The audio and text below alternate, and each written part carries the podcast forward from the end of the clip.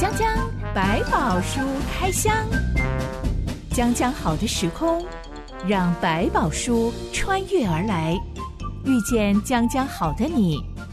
欢迎收听江江百宝书开箱。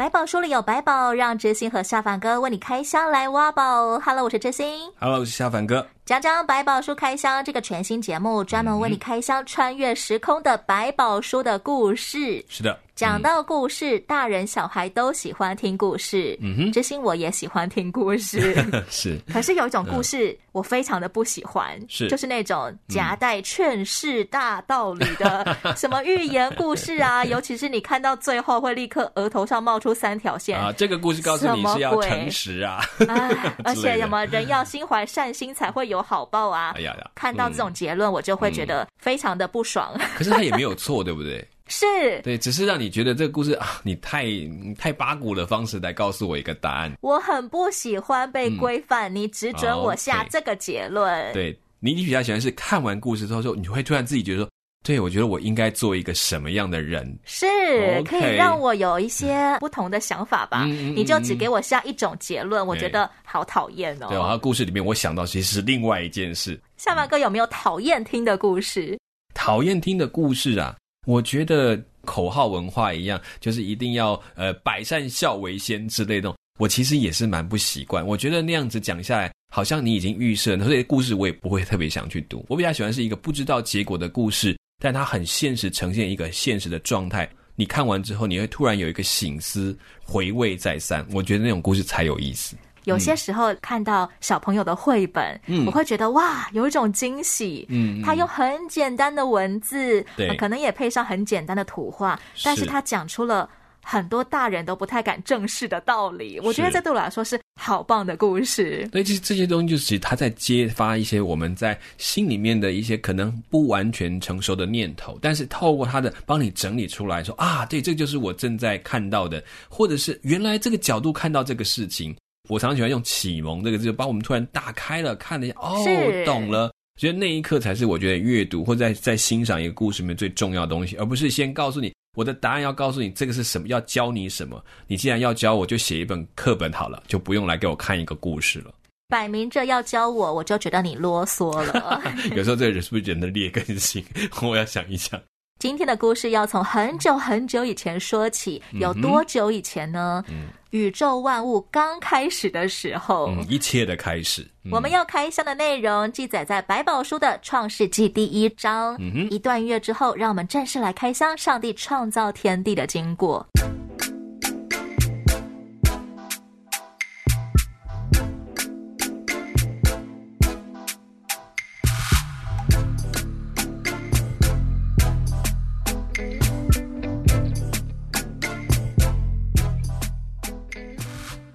开百宝书，你会看见《创世纪》第一句话写着说：“嗯、起初，上帝创造天地。”是，哇哦！光是这几个字，对现代人来说就很有争议喽。是，没错。嗯、很多人相信，我们所居住的地球其实是源自一场宇宙大爆炸。是，其实我觉得你要说宇宙大爆炸，我们也没有特别去否定它这件事情的存在。嗯、就是说，实际上我们讲到“起初神创造天地”这句话，它并没有否定任何的科学发现。他只是要讲一个事实：这个世界的开始源自于上帝。有可能上帝创造了一场大爆炸，嗯、地球才诞生了吗？在某一派的创造论里面是相信这样的说法。他就因为许多的科学，它必须被肯定，它也不是没有证据的。所以大爆炸的理论其实也不断的发现一些证据，所以它似乎有这么一点端倪。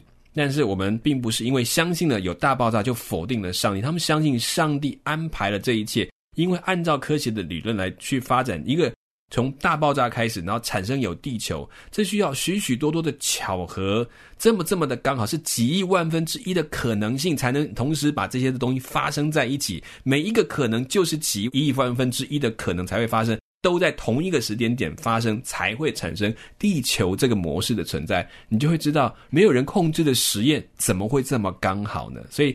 某一种创造论，他也相信其实是上帝起了这个头，让这一切按着他的引导一步一步的发生。执行我对物理或者是数学都不太通，嗯、但是当我们看到一些什么牛顿发现地心引力啊，嗯、一颗苹果落下来，对，其实我们也可以反推回来，这些定理能够被物理学家、嗯、数学家算出来的，其实也都源自于上帝的创造。对，其实他们这些像牛顿本身都是一个神学背景的人，他不只是科学家。为什么有这些原则原理可以发现？因为上帝是有规则的神。是有次序的上帝，所以他是按照一些规矩设计了许多道次序，让这个地球可以维持它的运转。所以他们就相信，一定是有一些东西在我们日常的生活当中，我们看来平常发生的，是上帝设计了一些定理，设计的一些固定的一些原则，让它能够按着进行。所以他们可不是只是说哦，我们找科学，他们明白是一定有道理，所以要他去研究出当中的道理是什么。那孝凡哥，你会不会很好奇，嗯、在起初以前的上帝在做什么呢？从以前就一堆人会问说，那上帝创造我们之前，他在哪里？他又是谁创造的？这一点其实永远想不完。后来想一想，我想到了什么程度，我还是没有办法理解，我也没有办法证明，甚至我没有工具方法去找到蛛丝马迹。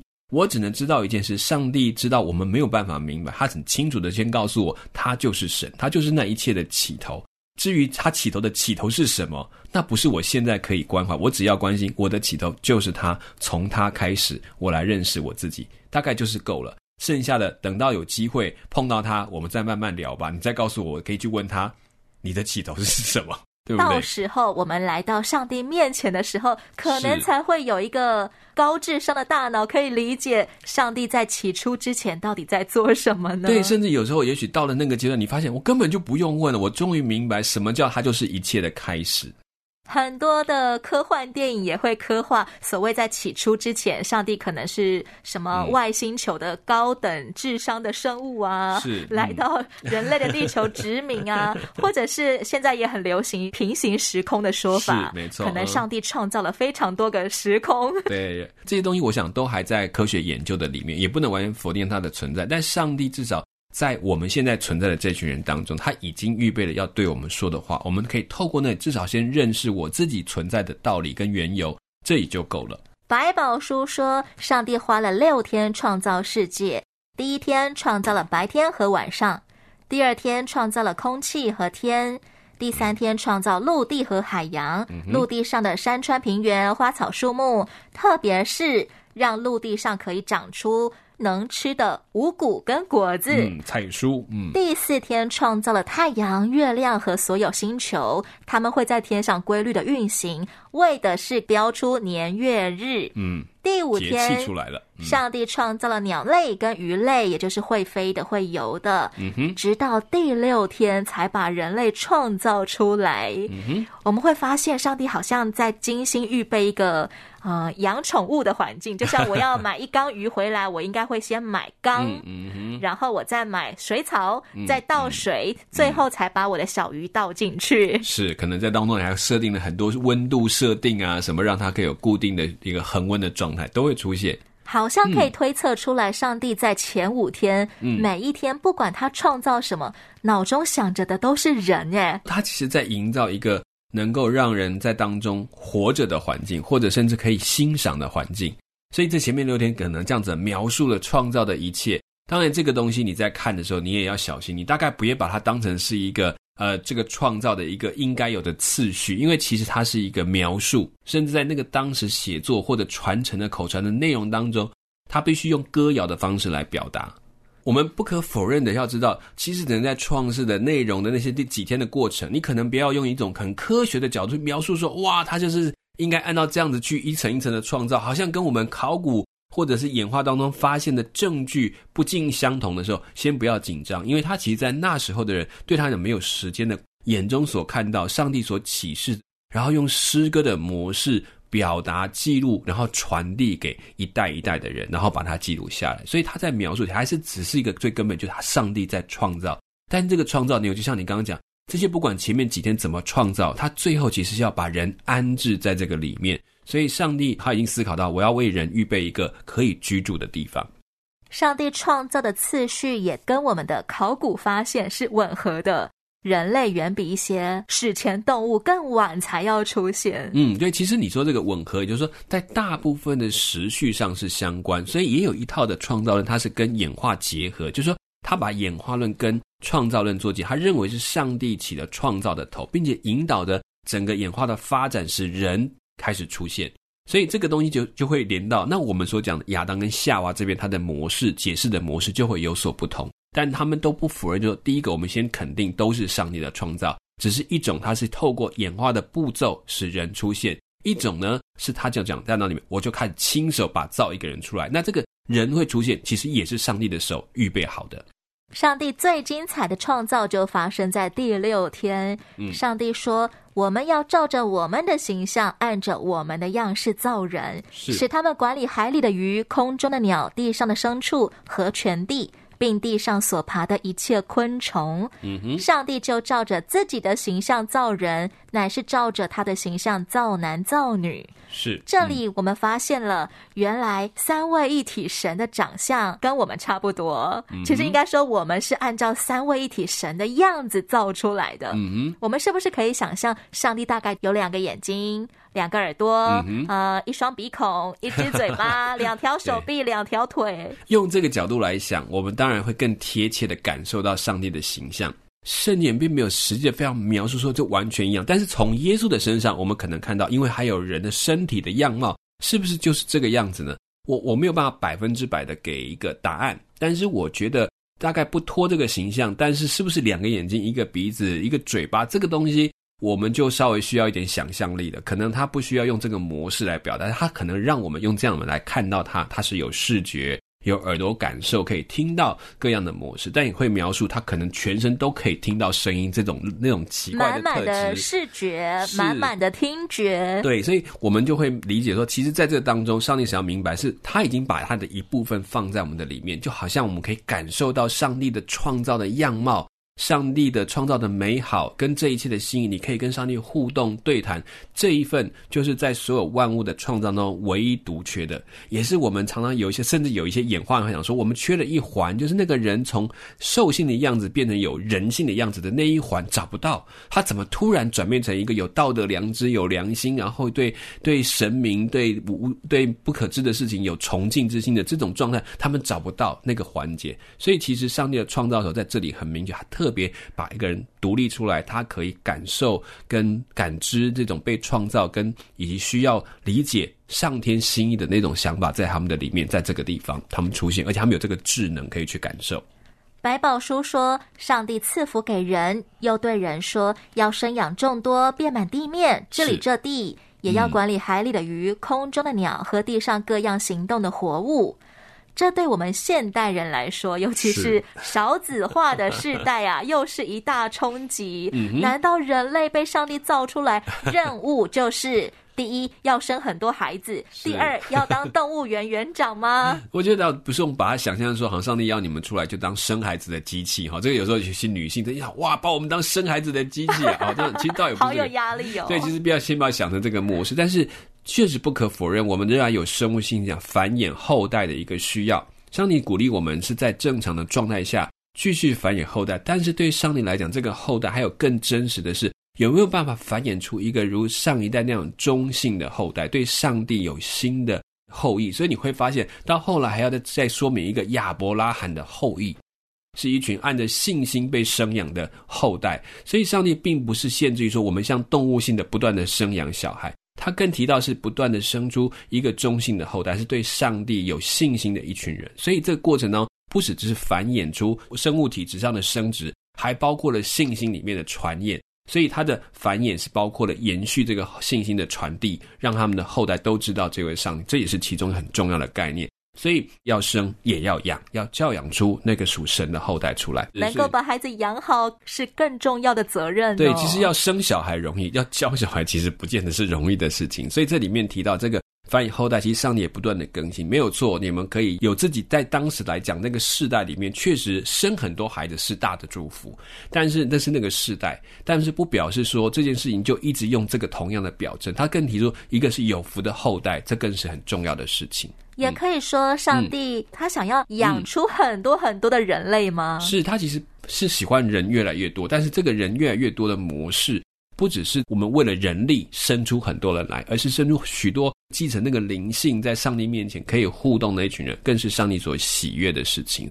这个繁衍后代，其实在那个时代是很明确的，是一种祝福的象征。所以，它其实最大意思是要祝福人类，祝福在地上的人，活在有福气的生命当中。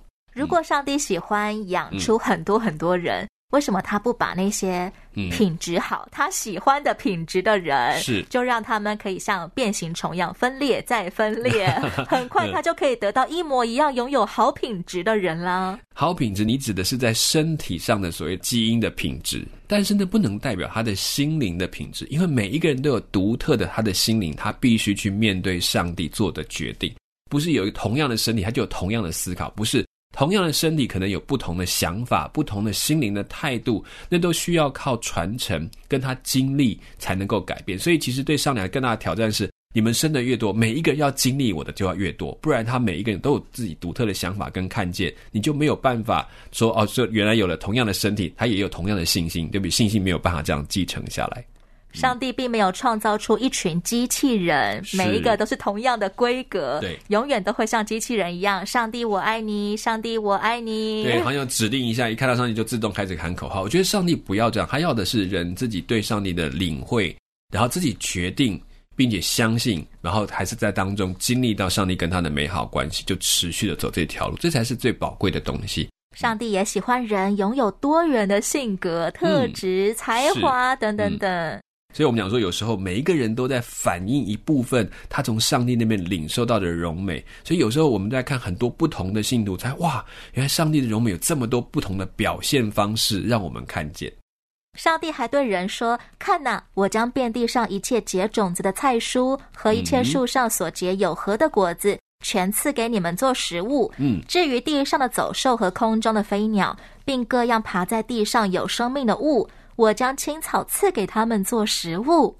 哎，我们看到原来太古之初啊，万物的起源，嗯、人类跟陆海空所有动物都是吃素的耶。可能在那个最初的范围里面，上帝亲自的保守，一般的蔬菜素食就让所有的动物都能够继续的生存。但是我们将实际的现在的状况会发现。只吃素菜，对一般的人或某一些的动物是没有办法的，因为会缺乏部分的营养素，这也可能是一些为了后来产生的问题。古代的暴龙就是吃肉的啊，嗯、比人类还早出现的巨大脊椎动物。是，所以这件事情我们必须要在更多的地理清。可能在这个世代当中，我们可以明白，人可能偏向素食，并不是素食至上。我倒觉得，在某种健康的理由下是可以，但不是每一个人都能够这样的生活的，并不是一个规条规定，嗯、所有相信上帝的人都只准吃菜。因为人真的太特别，我有碰过那种只能吃肉的人，他有一点青菜他都不能吃，他吃完就吐。但也碰过一些就是没有办法吃肉的人，他跟宗教关系完全没有关系，他就只能吃青菜，他只要吃到有一点肉味或掺杂，他就会想吐。我越来越理解，其实上帝给每个人的身体的构造形态都不太一样。当然，大部分人是两种都需要吃，也会有少数的有特殊的状态，但不能因此就变成一个规条，这要先明白。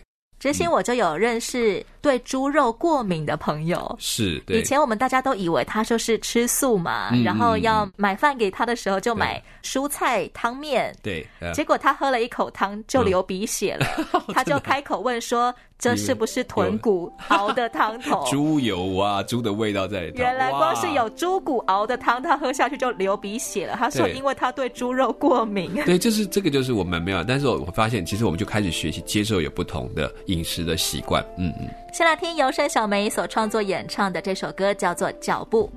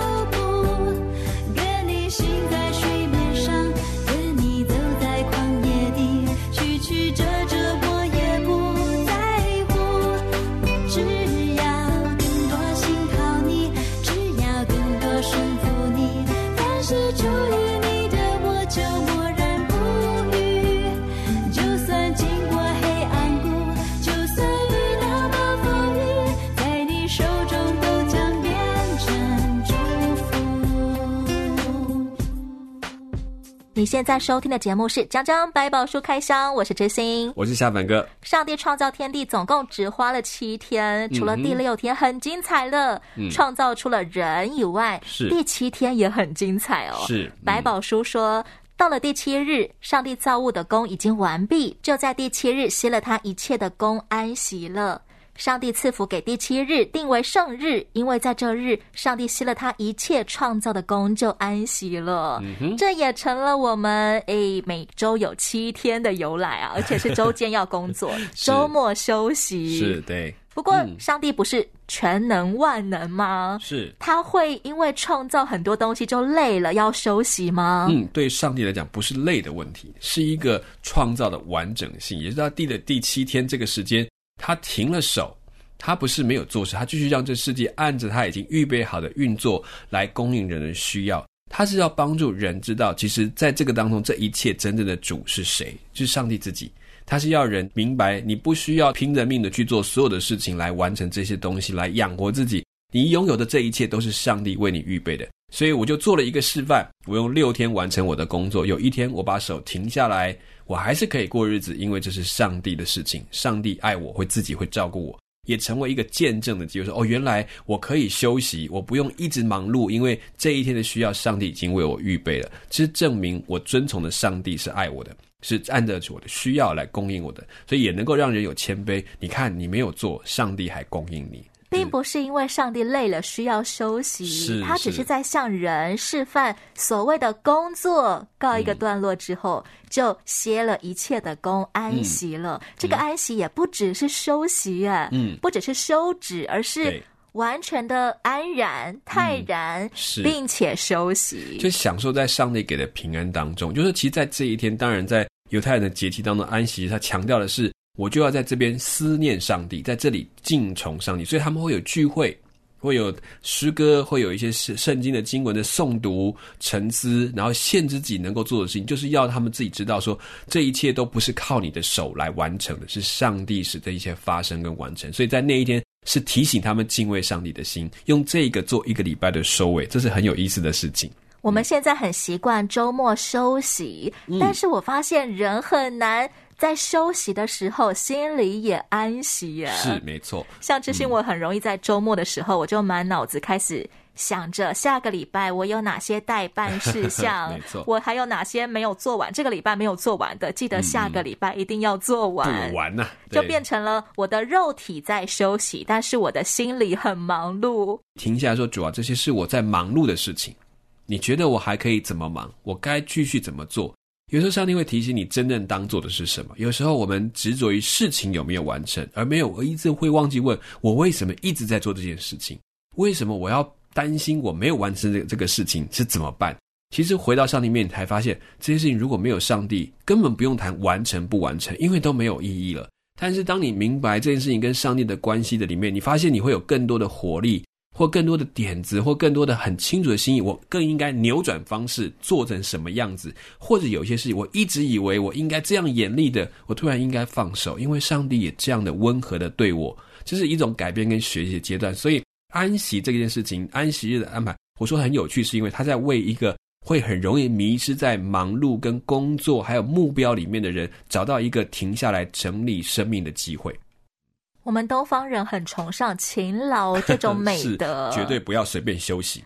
知心，我常常看到一些很有名的餐馆，嗯、他们的菜真的很好吃，没错。然后对我来说最开心的就是他全年无休，哎，我连半夜可以吃宵夜哦。对 对，只有除夕夜那一天休息，那个时段休息而已哦。对，我们东方人很习惯在一种劳碌命里面，是不断的循环这样子，对不对？怎么样在？嗯上帝向我们示范的安息日上面靠主，以至于我真的打从心里面可以安息呢，而不是我只有表面上休息，其实心里面很忙碌、很焦虑，像老鼠跑滚轮。我总是有做不完的待办事项。对，其实我觉得上帝为什么先用一个形式来帮助我们，就是先定了一个时间点。其实知道，如果一下要你进到那个里面，你大概做不到。可是当它变成一个形式的时候，至少一定要这样做，你手不能忙。你就会慢慢回到，如果手不能忙，我可以做什么？我的心里可以忙一点，忙什么？忙着想一想，我都没有做的话怎么办？来，上帝帮助我。上帝教导我，你就知道他那个停手，然后发现当他停手的过程，这个世界依然运转。工作该有的一些收入，或者上帝供应他们的需要，并没有短缺的时候，他正在练习对上帝的信心。不要忘记，刚开始以色列听到安息，并不是他们就开始真的遵守，他们还是很害怕。甚至在离开埃及的时候，说我会给你准备好两天的食物，他不相信，第二天还要飞到去外面找一找，看有没有那些东西。要是我的话，我可能也放不了心，我就要多收集一些食物，不然明天我会饿死。对，所以有人在前一天发现很多，他就多收了好几桶，然后发现到第二天过了时间就烂了。其实上帝要他们开始学习，是你这一切的拥有，你有体力去捡拾、去种植，都是上帝为你预备的，你就按着上帝的时序做当做的事情，该有的他会供应给你。这一点就让他们能，就能让人改变了那个害怕的心态，能够安然的。好，我可以放下休息了，因为我经历过这么多次，上帝没有让我失望，我停下来看上帝的作为，也成为一个见证哦。别人也开始看，为什么这些人可以放下手来不做？原来他们有上帝，他可以这么安心在那一天休息下来，停在那个地方，原来是有意义的，而且他们可以走得更久更远。当我们从百宝书的创世纪第一章里看见上帝对每一个他所创造的人事物，嗯。啊，那些虫鱼鸟兽啊、花草树木啊，嗯、上帝看着他都满意的说：“Good，甚好，很好。”我们也可以学着看自己，看我手中所有担负的事情是好的。嗯，我们常常会因为觉得自己不够好，我要跟别人比较，所以我就变得很焦虑，甚至我还觉得。我只是很努力啊，我很负责啊，最后就常常开始产生了什么胃食道逆流啊，或者是失眠症啊，其实都是因为我们很难打从心里面好好的安息。对，我觉得我们到现在都还需要练习。有时候我们很难相信，上帝创造出那个人之后，那个人什么事都还没做，上帝就说：“我看着甚好。”你想说好在哪里呀？但是我觉得他就想告诉一件事，他的创造本身是好的。在这个当中，可能在过过过程当中，我们自己还没有办法理解，但慢慢的摸索，去体会那个好，也是一个生命经历的过程。嗯、我们可以从今天就祷告，嗯，主啊，你既然看着我，你所创造的我说很好，那么我也要。从你那里领受眼光，看我自己是很好的。对，也帮助我发现那个好。嗯、周末该休息的时候，求你帮助我能够发自内心的安息。嗯，把事情交在你的手中，你给我智慧来重新看我在做的事。嗯、我愿意让你在我身上做主，而不是靠自己来判断。我有好多事，所以我必须要劳碌命。没错，所以我有时候放下，才慢慢哦，原来也可以用这么好的眼光来看曾经做过的事情。嗯。下一集我们要继续来开箱百宝书的第一卷书《创世纪》，欢迎亲爱的朋友准备一本自己的百宝书，跟我们一起开箱，一起挖宝哦！如果挖到了什么不明白的宝，欢迎到留言板上留言给知心跟下凡哥。讲讲百宝书开箱，每周一和周四播出，敬请期待。我是知心，我是下凡哥。下一回的讲讲百宝书开箱，我们空中再会喽！没错，拜拜，拜拜。